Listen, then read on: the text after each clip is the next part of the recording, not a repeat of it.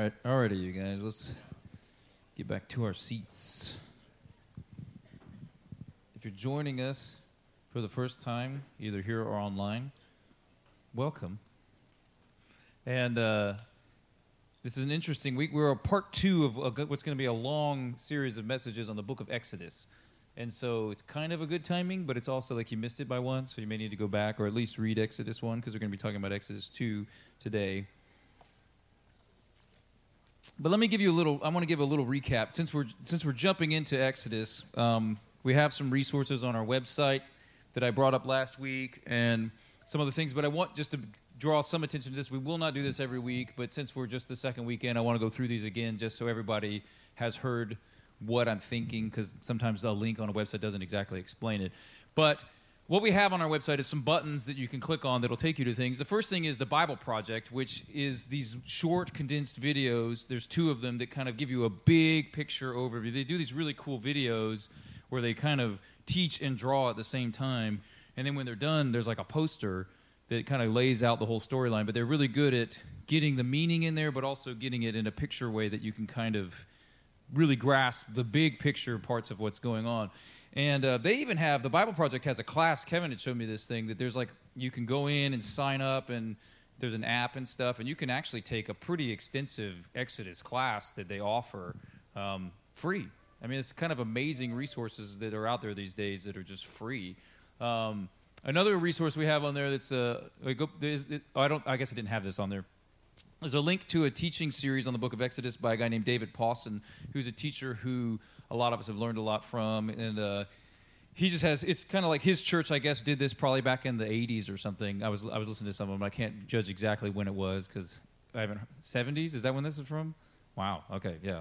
So he's British and it's in the 70s. So I, I missed some of the pop culture there, you know.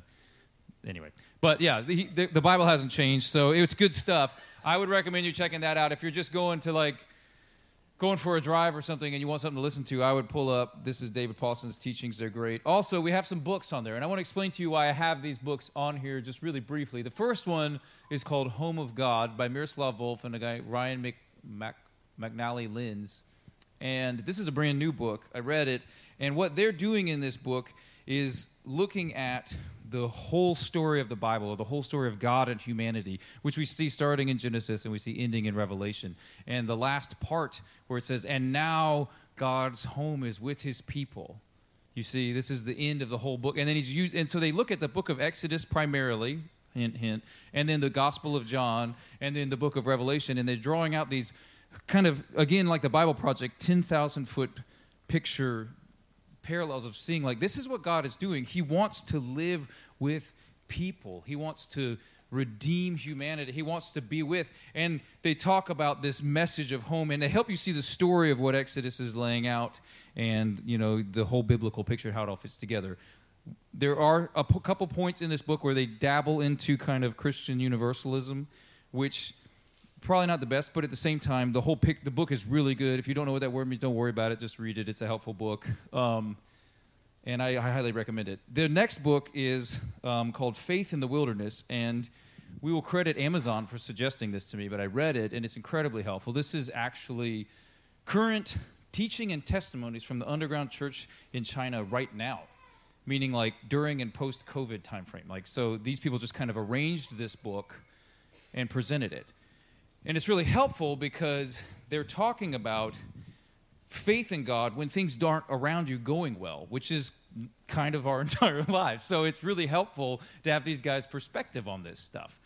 Uh, kind of a warning like the other home from God. They're, they're, all reformed guys, so they dabble into that stuff a bit. And uh, it's kind of intense, you know. And if you don't know what that word means, don't worry about it. Just read it; it's really good. Kind of balances the other book, so we can feel comfortable with both of these. Another one that we need, I think, is when we go through the book of Exodus, there's a lot of times where God is doing things. And it's not just like, you know, yeah, I thought about it differently after that.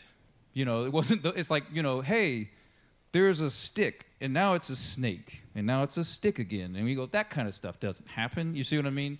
God actually affecting space time and materials. This, and sometimes we like to read about these things like thousands of years ago, but we don't have a good grid for them in our culture and world now. Hence, this book. if you have a hard time getting your mind to accept that God does miracles even today, you should probably read this book. It's pretty extensive. It's long, I'll give you this, but it's well documented things. What he's talking about in this is miracles that God has done now. And they're all well documented. And actually, there's a lot more. This is the what they call like the everyman's version or something. He wrote a book that was 1,200 pages, and actually it's in two books because it's too long. I have not read that because that's I don't have time for that. But the uh, they took kind of a you need to make one of these for normal people, and they wrote this book. So this one's shorter. So I think it's only like I can't remember. It's still long, but if you need it's good for it to be long because you need to kind of get this through your mind because this is the way God does things in the world. It's not the way we're used to though, but that's okay because the wor- you get what I'm saying. All right, check that one out. And then the one last one. This is the short, potent. If you're only going to read one, read this one.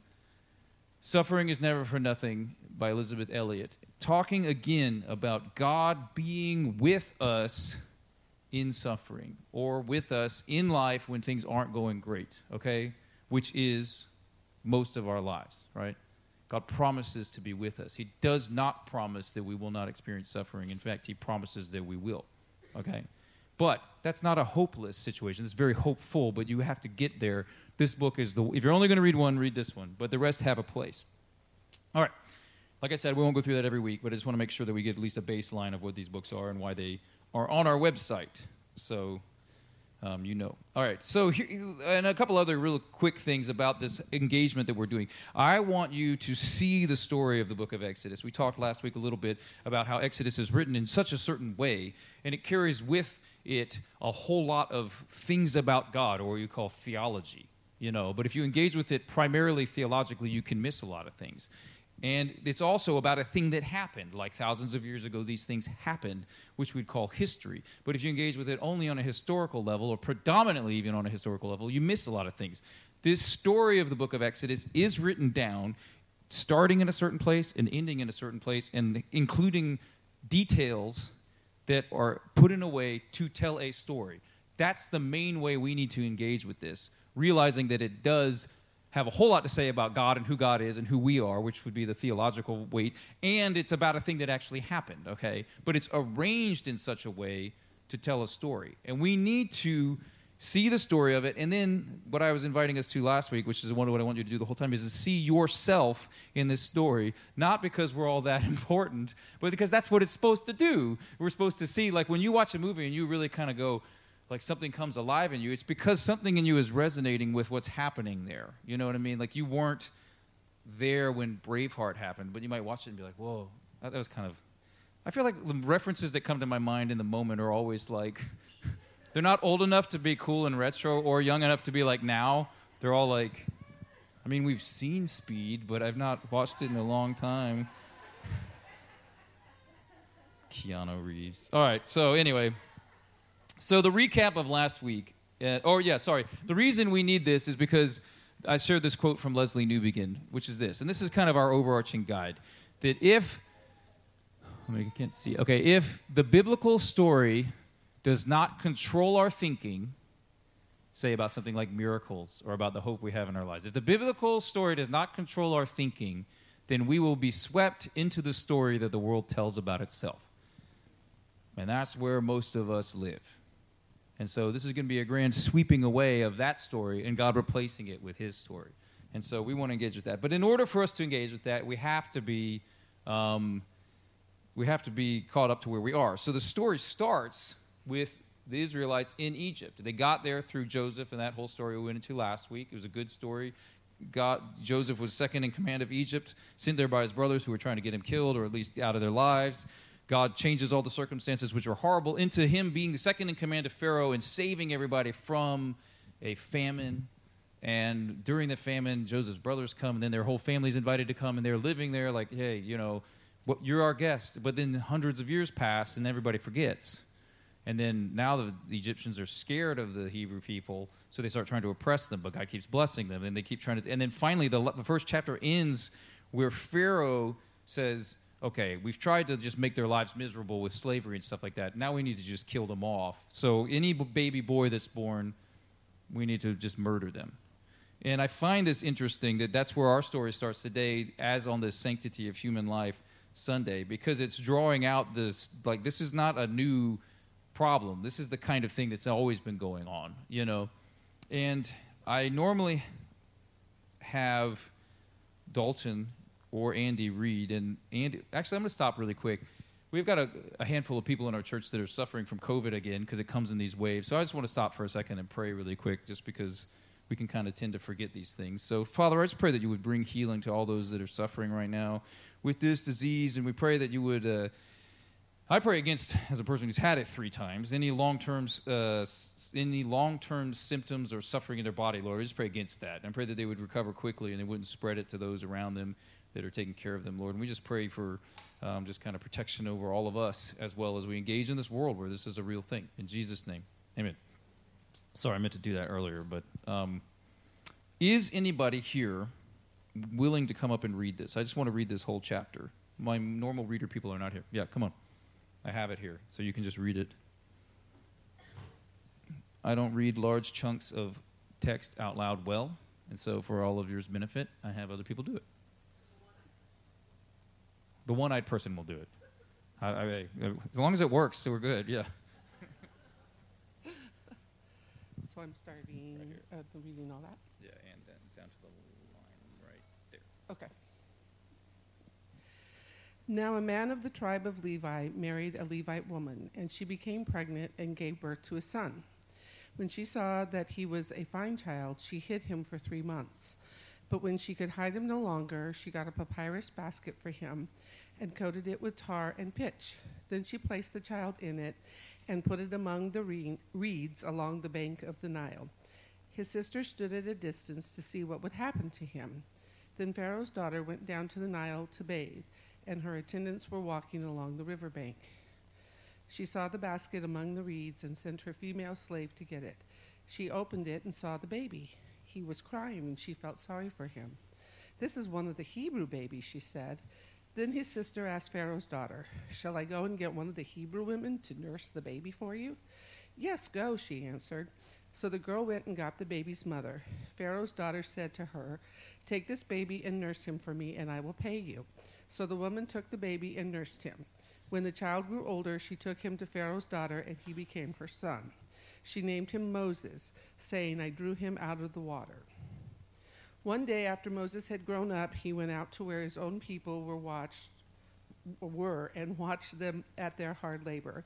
He saw an Egyptian beating a Hebrew, one of his own people. Looking this way and that and seeing no one, he killed the Egyptian and hid him in the sand. The next day he went out and saw two Hebrews fighting. He asked the one in the wrong, Why are you hitting your fellow Hebrew? The man said, Who made you ruler and judge over us? Are you thinking of killing me as you killed the Egyptian? Then Moses was afraid and thought, What I did must have become known. When Pharaoh heard of this, he tried to kill Moses, but Moses fled from Pharaoh and went to live in Midian, where he sat down by a well. Now, a priest of Midian had seven daughters, and they came to draw water and fill the troughs to water their father's flock. Some shepherds came along and drove them away, but Moses got up and came to their rescue and watered the flock. When the girls returned to Reuel, their father, he asked them, Why have you returned so early today? They answered, An Egyptian rescued us from the shepherds. He even drew water for us and watered the flock. And where is he? Reuel asked his daughters. Why did you leave him? Invite him to have something to eat. Moses agreed to stay with the man who gave his daughter Zipporah to Zipporah? Zipporah to Moses in marriage.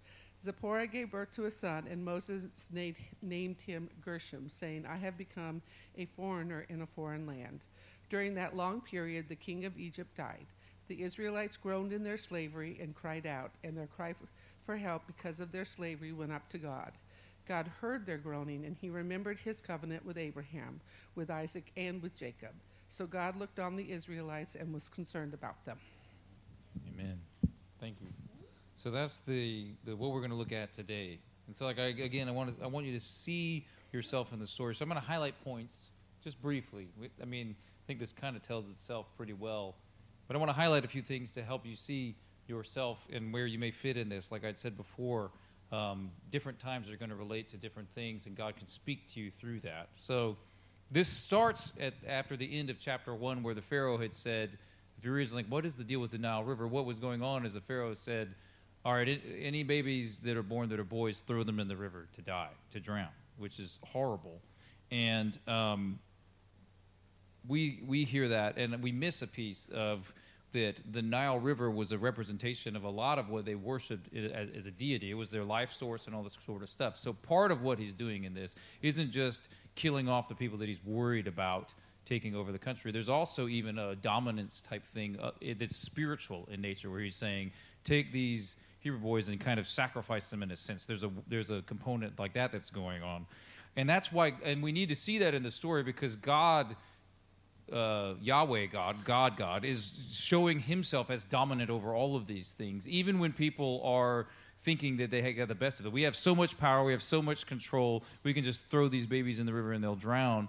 Um, God works a way out for this. And we get introduced into, and also it mirrors, this is the other thing, like when you start to look at these stories, this, and we'll talk about this at the very end, the situation that you see Moses being born into is very similar to the situation Jesus himself is born into, where there's there's something happening, an oppression happening, and a deliverer coming. And like we talk about the principalities and the spiritual, like not always do they know what's going on, but they're like, we need to end this. And there's this wiping out of a like they were like, we'll just wipe out this generation of people.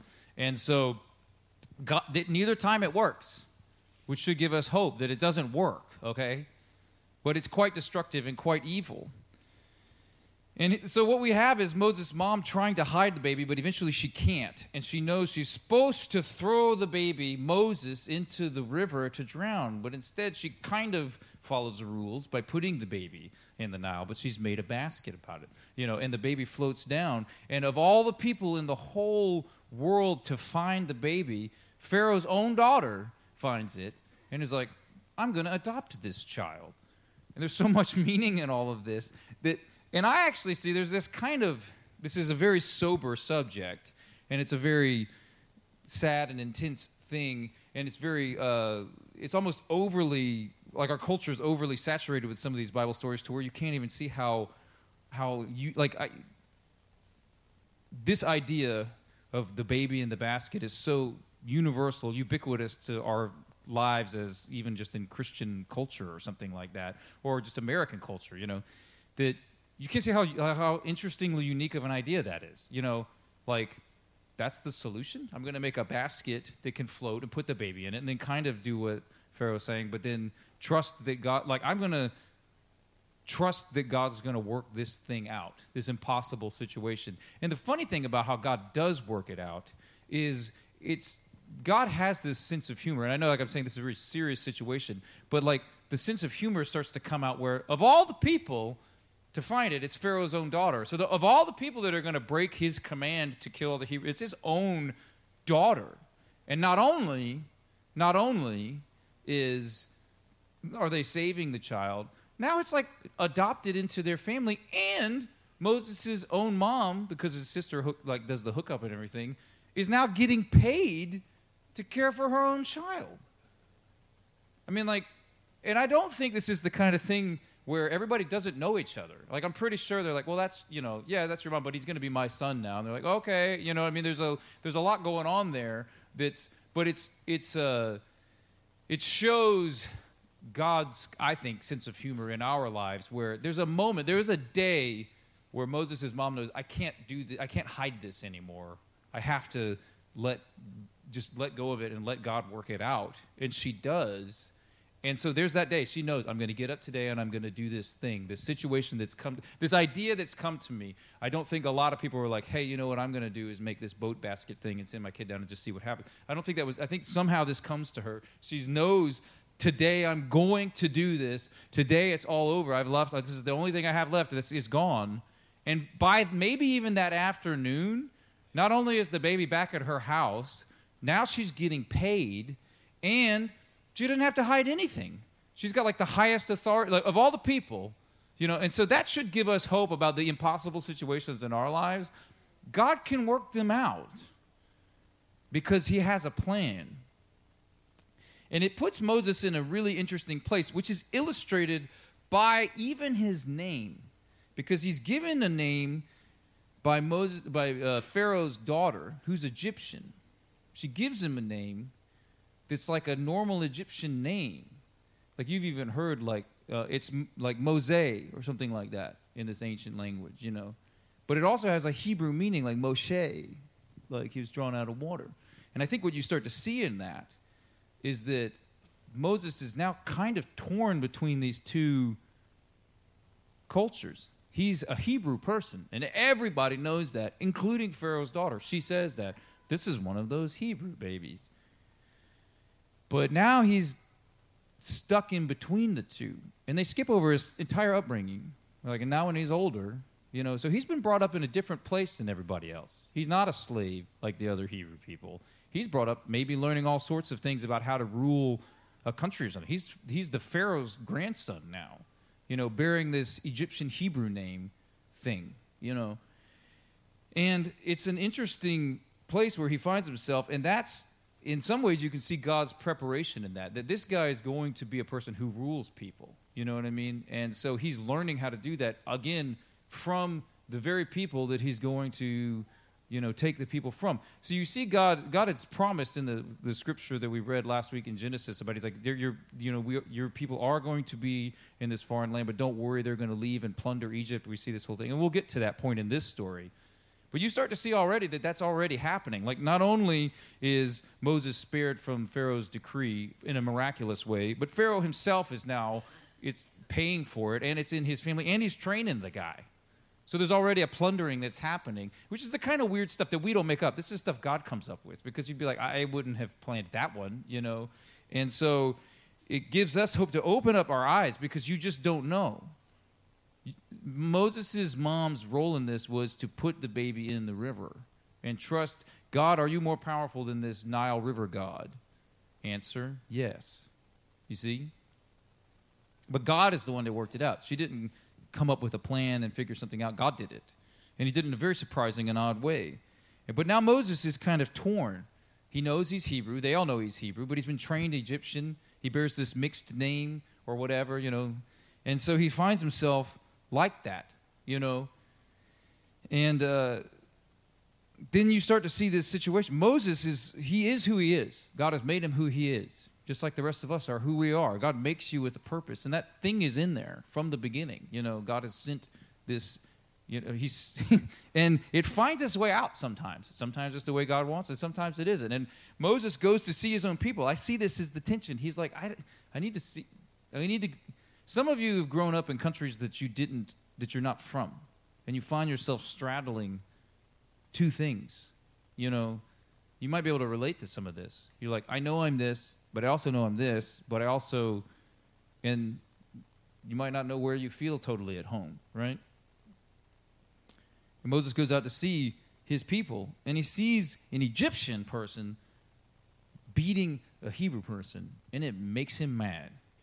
And so his solution is, I'll just kill the guy and bury him in the sand, which is super intense. I kind of call this God, Moses taking matters into his own hands because I think what I see in this is him. He is a deliverer. He knows this oppression is wrong and it needs to stop. So the way he de- deals with it, he takes matters into his own hands, and it kind of blows up in his face because he not only does he kill a guy and tries to hide it, he tries to kill a guy and hide it. And not that killing a guy is bad. I mean, but there's a lot of fighting that happens in this story. But the thing is, he kills him and hides it. He tries to just he tries to do it in secret.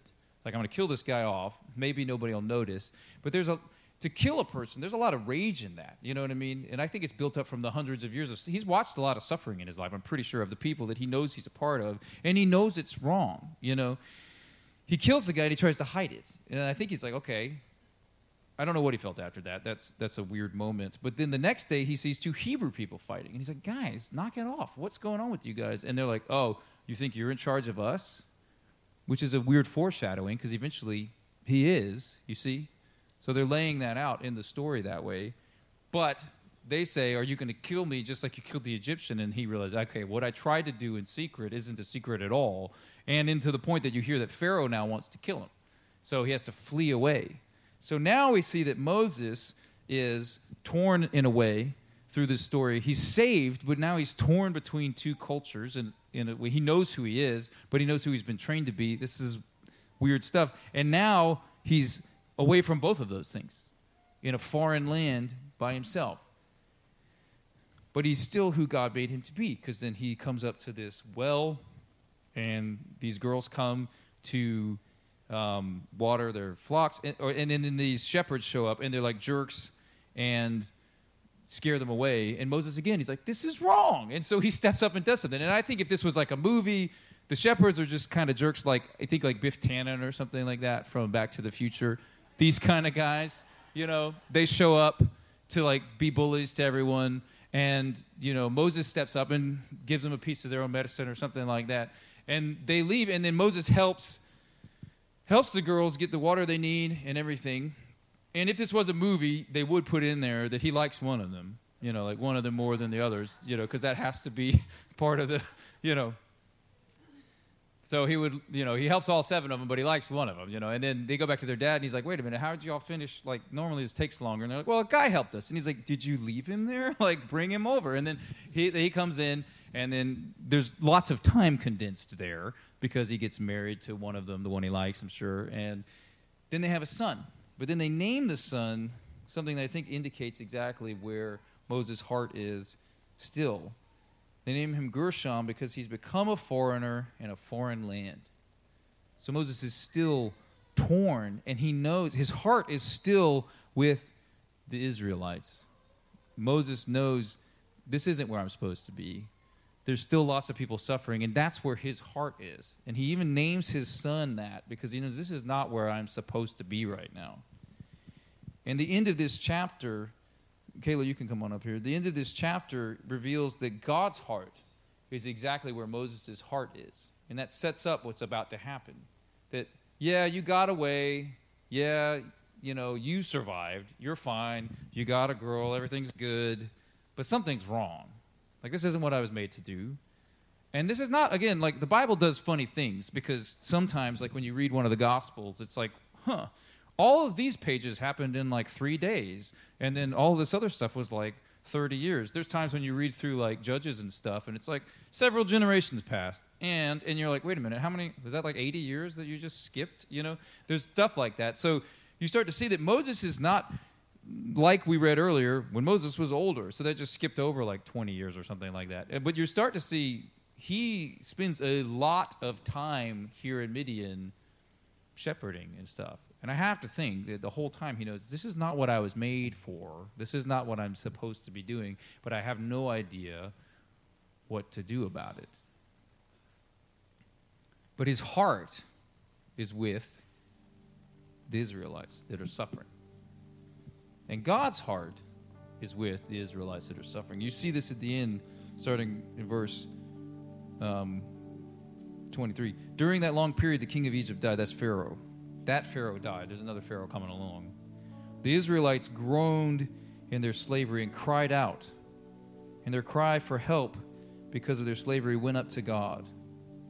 And God heard their groaning and remembered his covenant with Abraham, Isaac, and with Jacob. So God looked on the Israelites and was concerned about them.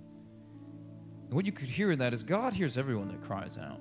It's interesting. The book of Numbers talks about, they say, like, we cried out to God says this in there. You know, when the Hebrew people are talking about this situation, we cried out to God and He delivered us. And it's true, they did. It even says here that their cries went out up to God. But it doesn't specifically say that they cried to God, which is interesting. And I don't think that that means they didn't cry to God. I think they did. But I think it's trying to be more inclusive that we can hear is that God sees and hears all groaning, all suffering, all crying, all of that. And he cares about all of it. And he says, God looked and was concerned about them. And that's true for anyone that's groaning and suffering in the ways of this world. Because Egypt in this story isn't just an ancient empire thousands of years ago. It represents the ways of this, the empires of all the empires of this world, or the ways of this world. When we just prayed the Lord's Prayer that Jesus himself taught us to pray, your kingdom come, your will be done, is against what the, the world's kingdom and the world's way of doing things, which is represented here by Egypt. It's evil. It's wrong. It's oppressive. It's harmful. It, it, it's destructive to people and to things. And what God hears everyone that's crying out, and He's concerned about it. And the whole story of the Bible is that He does provide a way out. The story of Exodus, and the reason it starts and ends where it does, is it's about, you can even hear it in the, the word etymology, exit. It's about leaving a place, exiting a place. This is what it's representing. And, G, and God, all of this is ultimately leading to God coming as a human being in Jesus Christ to save humanity. And he's saying there is a way out. There's a way out of all of this stuff. There's a way out of, like, you know, the world has a way of telling you who you are. You know, in Egypt, you're an Israelite, you are a slave. You are nothing. You should be killed. If you're a boy, you should have been thrown into a river and died. You have no purpose that's good. You're all of this. This is how the world talks to every single one of us. This is the evil that's in the world. And God cares about that. And He says, no, it's not true, and I have a way out. And he's de- and he's dealing. So you see that God is giving us an exodus out of oppression and an exodus to be with Him. And we call that salvation. And you see this. The Bible wasn't like. I guess this is important. Let's put it together. Y'all should probably read it. This is all like done by really smart people, led by the, the Holy Spirit. Okay, and the whole time, this story of Exodus is remembered because an ultimate Exodus has yet to happen. And it gives us hope for the ultimate Exodus that God brings to all of us. You see in the prophet Hosea, which came a long time afterwards, when Israel was a child, I loved him, and out of Egypt I called my son. But then you look into Matthew, which is now talking about Jesus Christ himself. Joseph, his father. It starts Matthew 15, 13 through 15. When they had gone, an angel of the Lord appeared to Joseph, Jesus' de- earthly dad, in a dream. Get up, he said, take the child and his mother and escape to Egypt. Stay there until I tell you, for Herod is going to search for the child to kill him. This is the same thing that was happening we just talked about with Moses. Herod finds out that the Hebrew people, he's like in charge of the area where um, Israel is at the time. He finds out there's supposed to be some king of the Jews born and like maybe he's born now and they know he's supposed to be in Bethlehem and he's like I can't figure out what's going on so let's just kill everybody. That way if there's anyone that's supposed to be born I'll show the superiority of this the the cult the human the, the empires of the world like we were talking about.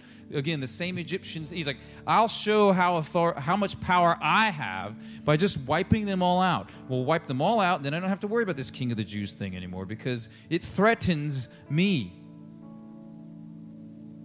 but God knows this. God has a plan. God tells Joseph, He's like, hey, and this is an interesting one because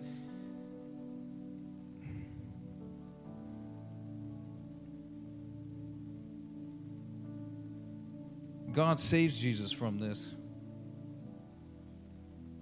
Man, He doesn't save everyone.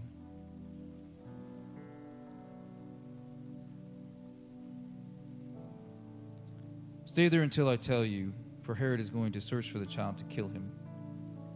So, so Joseph got up and took the child and his mother during the night and left for Egypt, where he stayed until the death of Herod. And so was fulfilled what the Lord had said through the prophet, which we just read Out of Egypt I called you my son. And the rescue of Moses from the river reminds us that, like baby Moses, we can't save ourselves. And God delivers the Israelites from bondage. Eventually, we haven't gotten to that part in the story, but I have to kind of flash forward a little bit. He brings them out under the blood of the Lamb and delivers them from the bondage of sin. And well, God delivers us from the bondage of sin through the blood of His Son. And God is calling us out of Egypt, out of the oppression of this world, and He's given us His way by His Son Jesus, who came as God as a man and died on the cross and rose again from dead showing he had victory over all this. And john 3.16 tells us this in the most famous book of the bible. For god loved for god so loved the world that he gave his one and only son that whoever believes in him shall not perish but have eternal life. Jesus is offering us the exodus from all of the evil things of this world all of them. But it requires us to like we'll get to, like to apply the blood over the door of our lives. Like we'll get to I'm, I'm kind of flashing too much forward. The main thing i need you to hear today is this. At the end of exodus 2 god looked at the israelites and was concerned about them. God sees the suffering in our lives. God has always seen it. God always knew it was coming. God knew this was coming specifically to them and he knew he had a way out to deal with it. And it was it was unusual and it did change things. It changed dramatic things, and it, it, we haven't even gotten to the dramatic things yet. But it requires a faithfulness to trust and walk with Him, and a surrender to Him that you are now in charge, not us. In that, in the spiritual sense, we call it death to ourselves, to receive the eternal life that He's offering, because He loved the world and gave His only Son. So stand with me. I'm going to pray, and then we're going to. Kayla's going to lead us in a song. We have people on a. We've started our new prayer team. If you need prayer for anything in your life, um, there will be people up here to pray for you uh, by each one of these front doors as we close the service after this song. You can come up anytime um, as soon as they're here.